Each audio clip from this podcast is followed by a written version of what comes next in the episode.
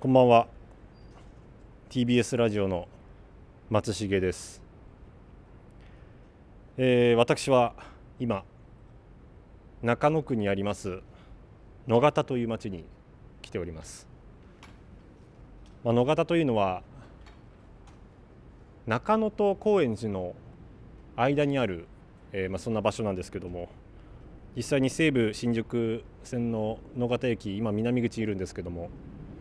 駅を出るとすぐに昭和レトロな雰囲気漂う商店街が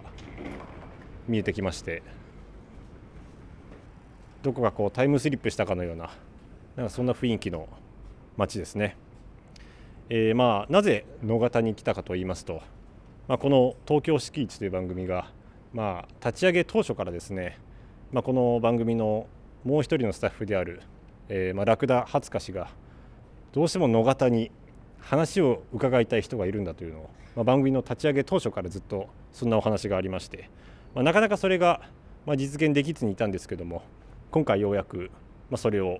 えー実際にじゃあその人に話を聞いてみようというような、まあ、そんな回でございます。まあ、そのラクダ恥ずかしというのはですね、まあ、この番組の、えー主に放送後期を、えー担当してくれている作家でして意外とすごい人というですねことをお伝えしておこうかなということで、まあ、なぜすごいのかというのはですね本人の口からちょっと聞きたいなと思いまして今日はちょっと帯同してくれているので少し話を聞きますラクダさんはい。はい。ラクダハツカさんははい。今いくつでしたっけああ、もう三十三になりました。今33歳、はい。作家という形でいいんでしたっけ作家であり。そうですね。放送作家です。放送作家ではい。ただあれですよね割とこう文筆業の方をメインにしてるそうですね。今は、あの、小説等々も書いております。実はその小説ショートショートがメインなんですよねそうですね。あの、二千十七年ぐらいにショートショート大賞というものを受賞しまして。まあ、以降、ショートショート作家として活動してます。ショートショート大賞を受賞している作家という、そうですね。ありがたいことに。まあ、そんなラクダハツカ氏がですねどうしても話を聞きたい人がいるっていうのは、まあ、本当に最初から言ってましたけどええ。野方に何か思い入れが結構あるんですかあそうですねあの大体、えー大学上京してから10年ほど野方に住んでおりましてなるほどであのもちろんこの町、えー、と随分長く住んでいたもんですけれども、はいはいちょっとあのお野方を象徴するような野方を象徴する人物が、はい、はいまあ、あのお店が一軒ありまして、なるほどはい、それは大体野方のどこら辺にあるんですかこれはですね野方のですね、えー、とちょうどあの本町商店街の、えーを行ったところ先にある野方文化マーケットという、野方文化マーケット、はい、はまあ非常に古くあのもう戦後間もなくからあるような新興マーケットあはいはいのちょっとアーケードなんですけれどもそこのもうまさに、えー、と真ん前に、うんうんえーそこのお店のとお店の店主の方がなるほどいらっしゃいまして、はいえーまずはちょっと一見に近づといいますか、はいはいえーぜひ、えー取材ではい話を伺ってみたいなと今日は思っております。東京敷地これはずっとそこにあった東京に気づく音声プログラム今日も任意の座標に赴き出会った人と共に未知の東京基地の東京を往復そこで浮かび上がってくる境界東京敷地を探ります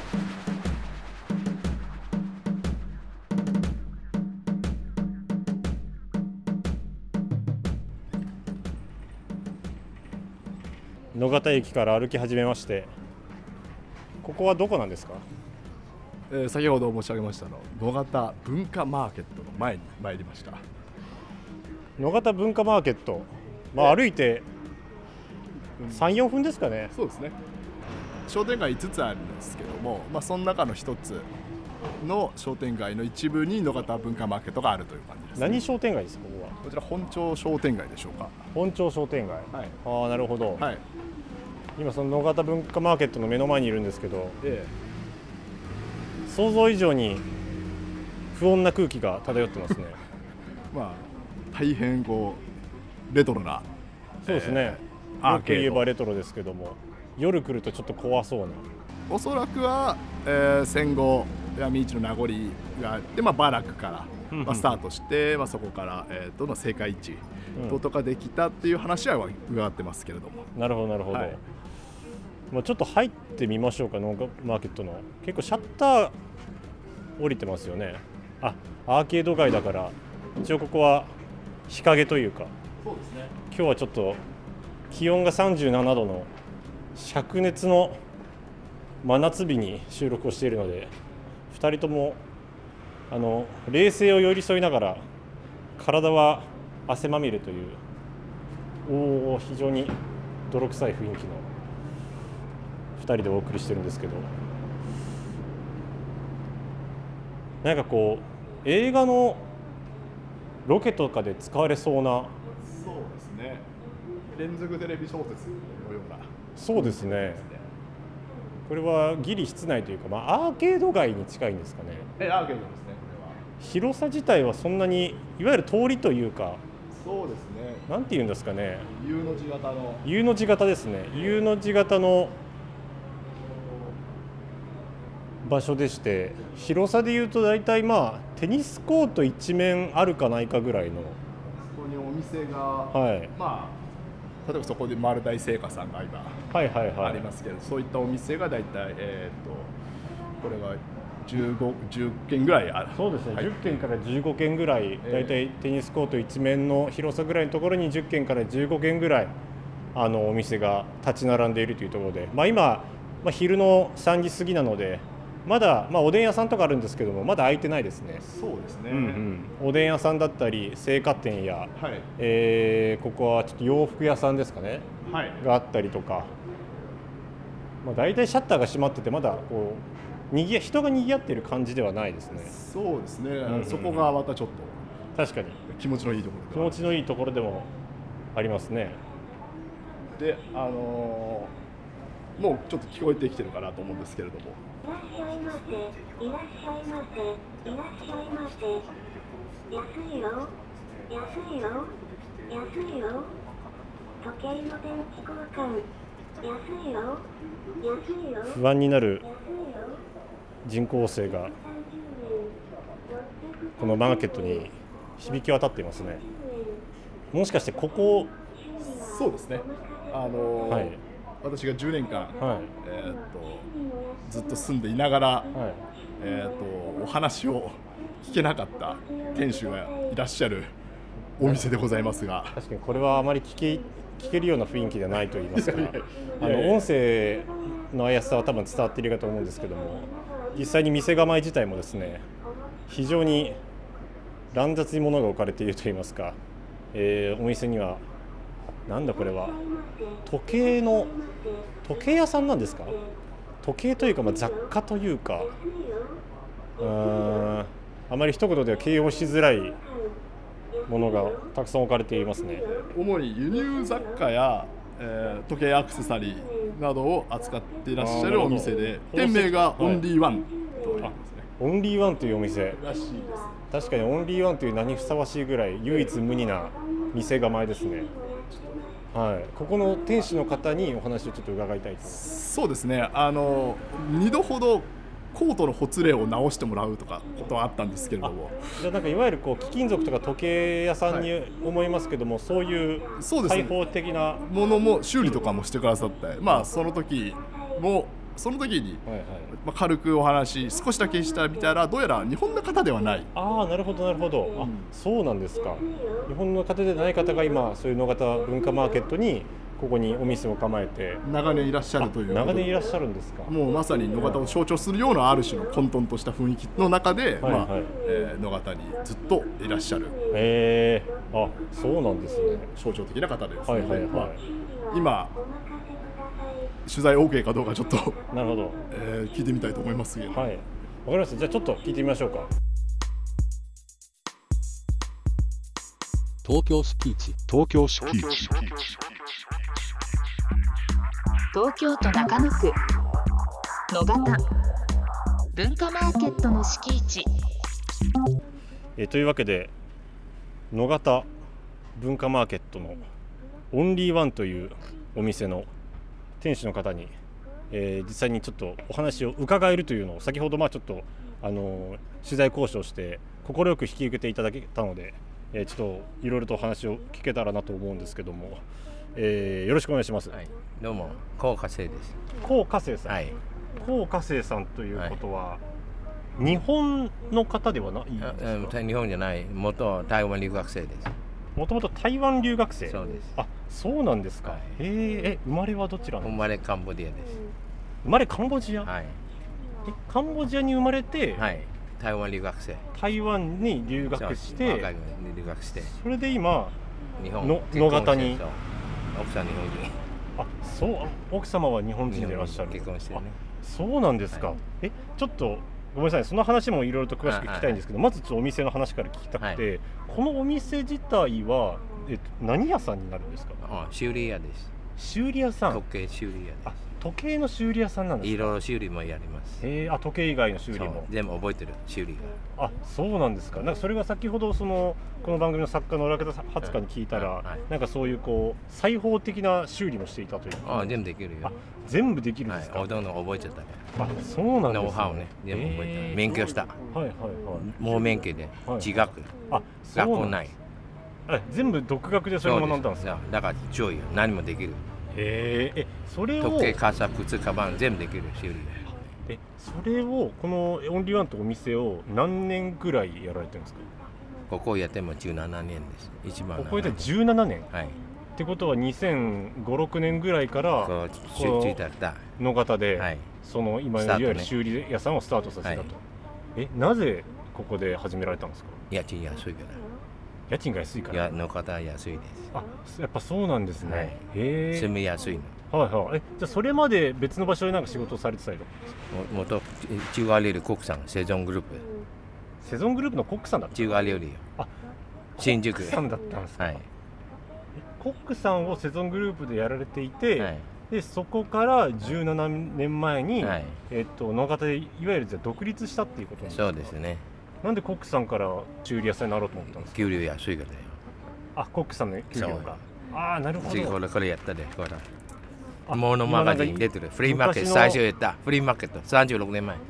36年前原宿原宿ああえ原宿で行モわノれマたージンだよでかい出てる36年前のフリーマーケットにコウさんが実際参加されていたと出てるの最初からはああこの時もじゃあこれはフリーマーケットやっていてだかはらい土日ねはいはいはいこれはコックさんの時代ですかあそうであすコックさんの時空代いて時に間ね空いた時間にそうそうそうそういうフリーマーケットとかじゃそあう今のお仕事のこう大元になるようなそう活そうしようね動を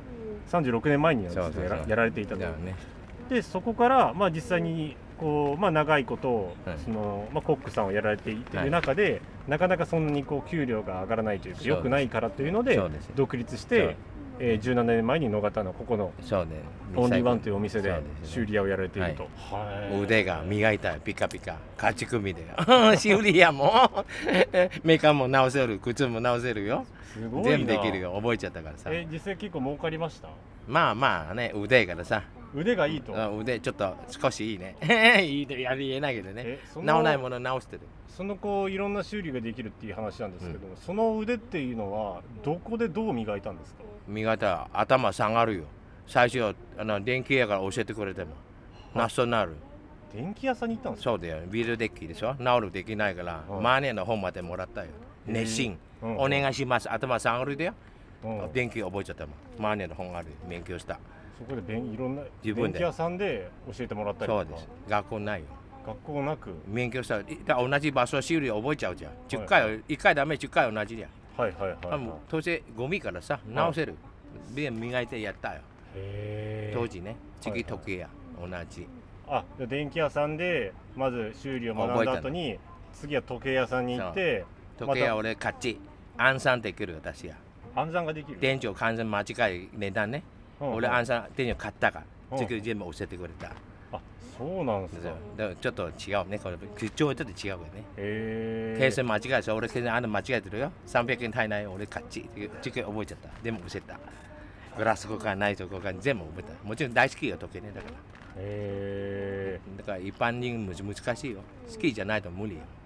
やっぱそういう作業が好きだったんです大好きよ小さい頃はロボットをいっぱい持ってるのへーバラしてる壊っちゃう今壊らない直すちっちゃい頃ねはいはいはいはい、じゃあそのコックさんをやりながらも本当は好きなことはそういうこうなんか機そう械をいじったりとか自分なりにこう趣味ね趣味をやっていたとそうそうでその今趣味を仕事にしてそう今やられてる合ってるだから幸せじゃん直せる嬉しいよこれことああなるほどじゃあ全然違うある種じゃあお金を稼ぐ手段っていうことでもなく割とこう自分の好きなことってそういうのを趣味合っ仕てる事にしたというようね物見る全部覚えるコンピューターよりいいよ全部覚えてるもん昭和時代でもう全部データ入ってる 見るわかるもなすのごいですね鑑定団ちょっと負けたけどね、へーだからちょっとねあ免許免許、そうなんですね、うん、違うよねはあはあはあはあ実際にそのまあいろんな独学でいろいろ勉強されたっていうことなんですけども、ちょっとそのなんかこう黄さんの人生自体伺いたいんですけど、あさっきちょっとなかなか深掘りできなかったので、あはいはいえっともともとカンボジアで生まれて、はいでそこからえっ、といくつの頃に台湾に行かれたんでしょう19歳19歳の頃に、になぜ台湾に行ったんですか戦争始めたからカンボジア戦争ボロボロ時代危なかったねはあ長男はいはいだからはいうちねカンボジアお寺持ってるお金持ちでボンボンはいはいベンチ5台持ってるよ長男だよ長男でサントリー工場電気工場全部持ってる貿易カンボジア一番お金持ちあじゃあもともとコウさんはカンボジアの結構裕福な家庭にそうです生まれてでそこでずっと育っていたけども戦争危戦な争いが始まったとい自分の国民殺されても全部字読めるって全部ダメ殺されちゃう字が読める人が殺ダされメてしまうだから計算とかなんだえだから時代ねじゃあそれこそ裕福なそれこそコウさんの家庭とかってみんなう生きていけない全部え女のどどんなどうしてたんですかそのだだから野心家よみんな独裁よだからみアジア戦争みんなこれ同じよ独裁だからね俺たち一般人価値ないです本当に何もなくなってしまったゼとロゼロそこで台湾にえー、はといもうじゃあある種もう疎開というか逃げ場としていっそたってうそこうとですかね違反ねね違反ですねだかえーそれはもうた一人で行ったんですからもちろん一人よカンボジア出るお金かかるよ他の家族の方200万カンボジアドルだら高いよあそうですかあの時すごい高い戦争の時やへええうん他の家族はどうされたんですかだからお父さん計算ね一個一人ずつ出るでよもう間に合ない時間が遅いうんうんうんさっき私次弟妹もう戦争終わっちゃったわあー85年かなあのビエトナム戦争終わった1985ら負けたから、うんお父さん家族逃げて地雷当たったからゼロ死んだ全部地雷当たってしま当ったたったカンボジアタイ国境地雷1万個以上ある友達逃げたヘラメ来たからあんたお父さんが姿ないもう終わったからねへー地雷お父さん当たるで1万個も俺カンボジアで帰ったよ探したよ無理だってうち名字すぐ分かるじゃんお金持ち、日本水会社同じでだからいないですあそうですかだから人生もだから私努力したよもう勉強したよないものない怖いものない全部自分に泣いたよあの苦労してました日本でねうんうん日本たる6万円持ってない今全部持ってる持ってないものない上域ね だから男はロマンだよ苦労しない人生じゃないだかうんうんら今生きてくるじゃんあの時ね今笑ったです勝ち 組もっと勝つ 全然違う人生ねうん買わない男じゃない、本当にねうんうんうん台湾でそこから19歳の移ってから生活ってのはどうでしたか最高台湾最高だよ海外で国民性ね俺中国人からさ、うん台湾で同じ言葉住みやすいよね生活もいいじゃんうん環境もいいしうんうん心は温かいですうんうんだから台湾本当に話したくないのうんだからしょうがない兵隊にね俺行きたくない俺台湾人じゃない俺華僑から責任ないの台湾政府は軽装しないからうんうんもし学校行かない場合2年入る外出るもできる自由台うん湾サービス最高で、うんあそう俺たち難民が助かったうんお金ないもの助かった台湾であ留学生そういうことかそうんうんだから同じ中国人の立場違ううん感謝します、うん台湾人な俺言葉3個覚えてないよ今7個喋ってる台湾で3個なんか三個言葉覚えたうん北京語英語広東語台湾で覚えちゃうだから今7個喋るすごいですね勉強したもん言葉をそうへー言葉は武器でしょ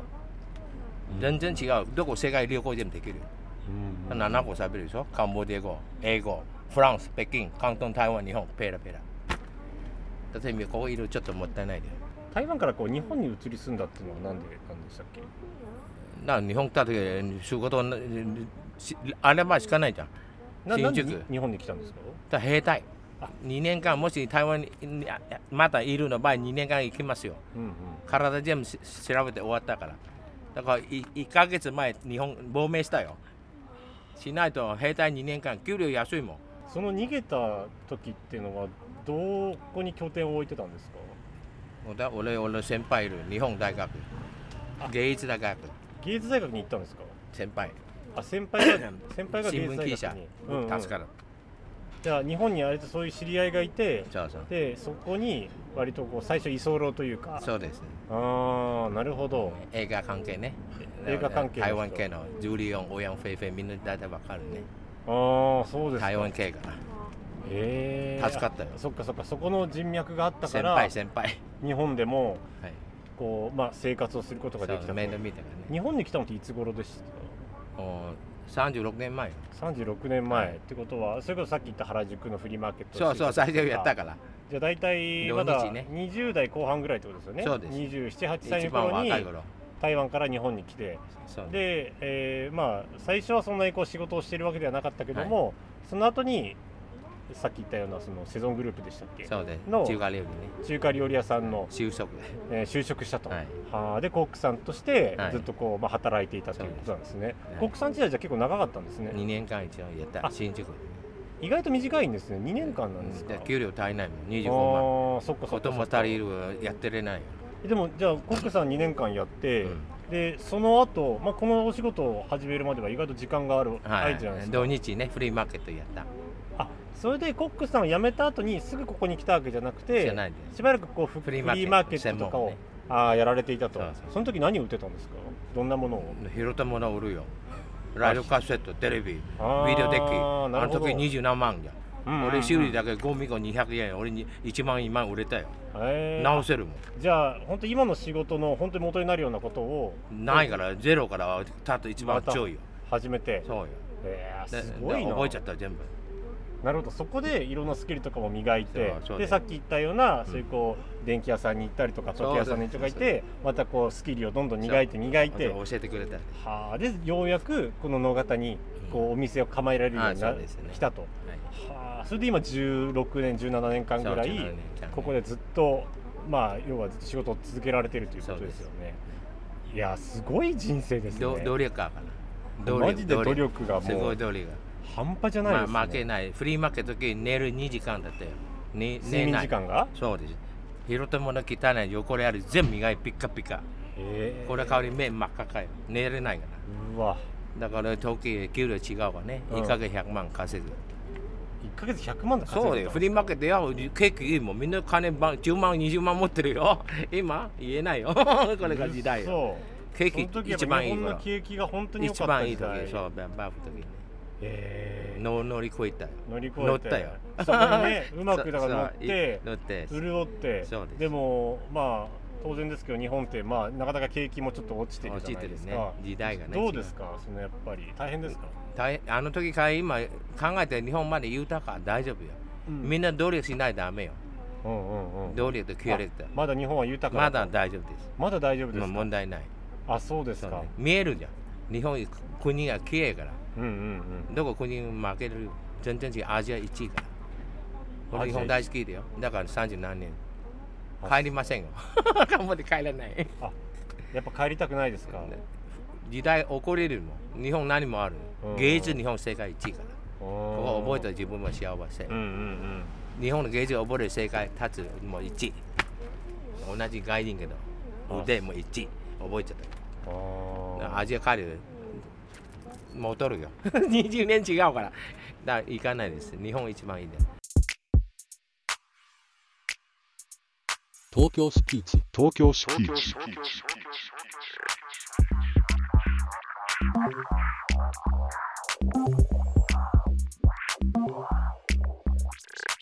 お子さんとかいらっしゃったりしますあか奥さんいるよ日本奥さんあ結奥婚した様がいらっしゃる、はい日本のは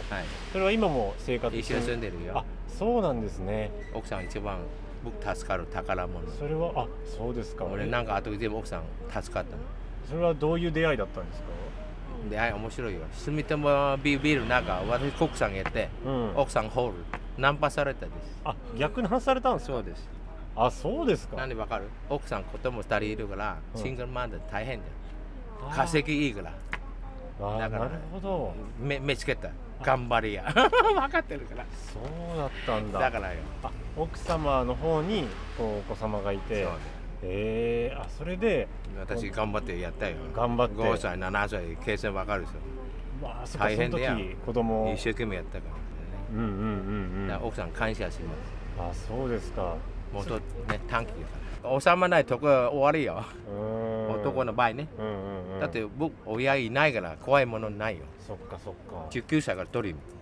一匹狼よ怖いものないよ本当にやっちゃうよだから奥さんおっしゃってよかっただかあそうですらか今丸になっちゃったよ、うんうんうん今のんきですいません全いやい然やい変わっやたいやいよやそうですか本当に今後このお店はいつまで続けていきたいなとかありますか次今63でしょうん計算70まで終わりねうん7年後世界旅行からあそうですかじゃあ70までこの仕事を続けて、はい70以降はそ世れ界こ旅行そ奥様とうんこう世界旅行ね一緒に世界旅行してそうですそのための今はこう資金を貯めながらそうそうそう作る自分の夢作るこれ本当に夢ねうん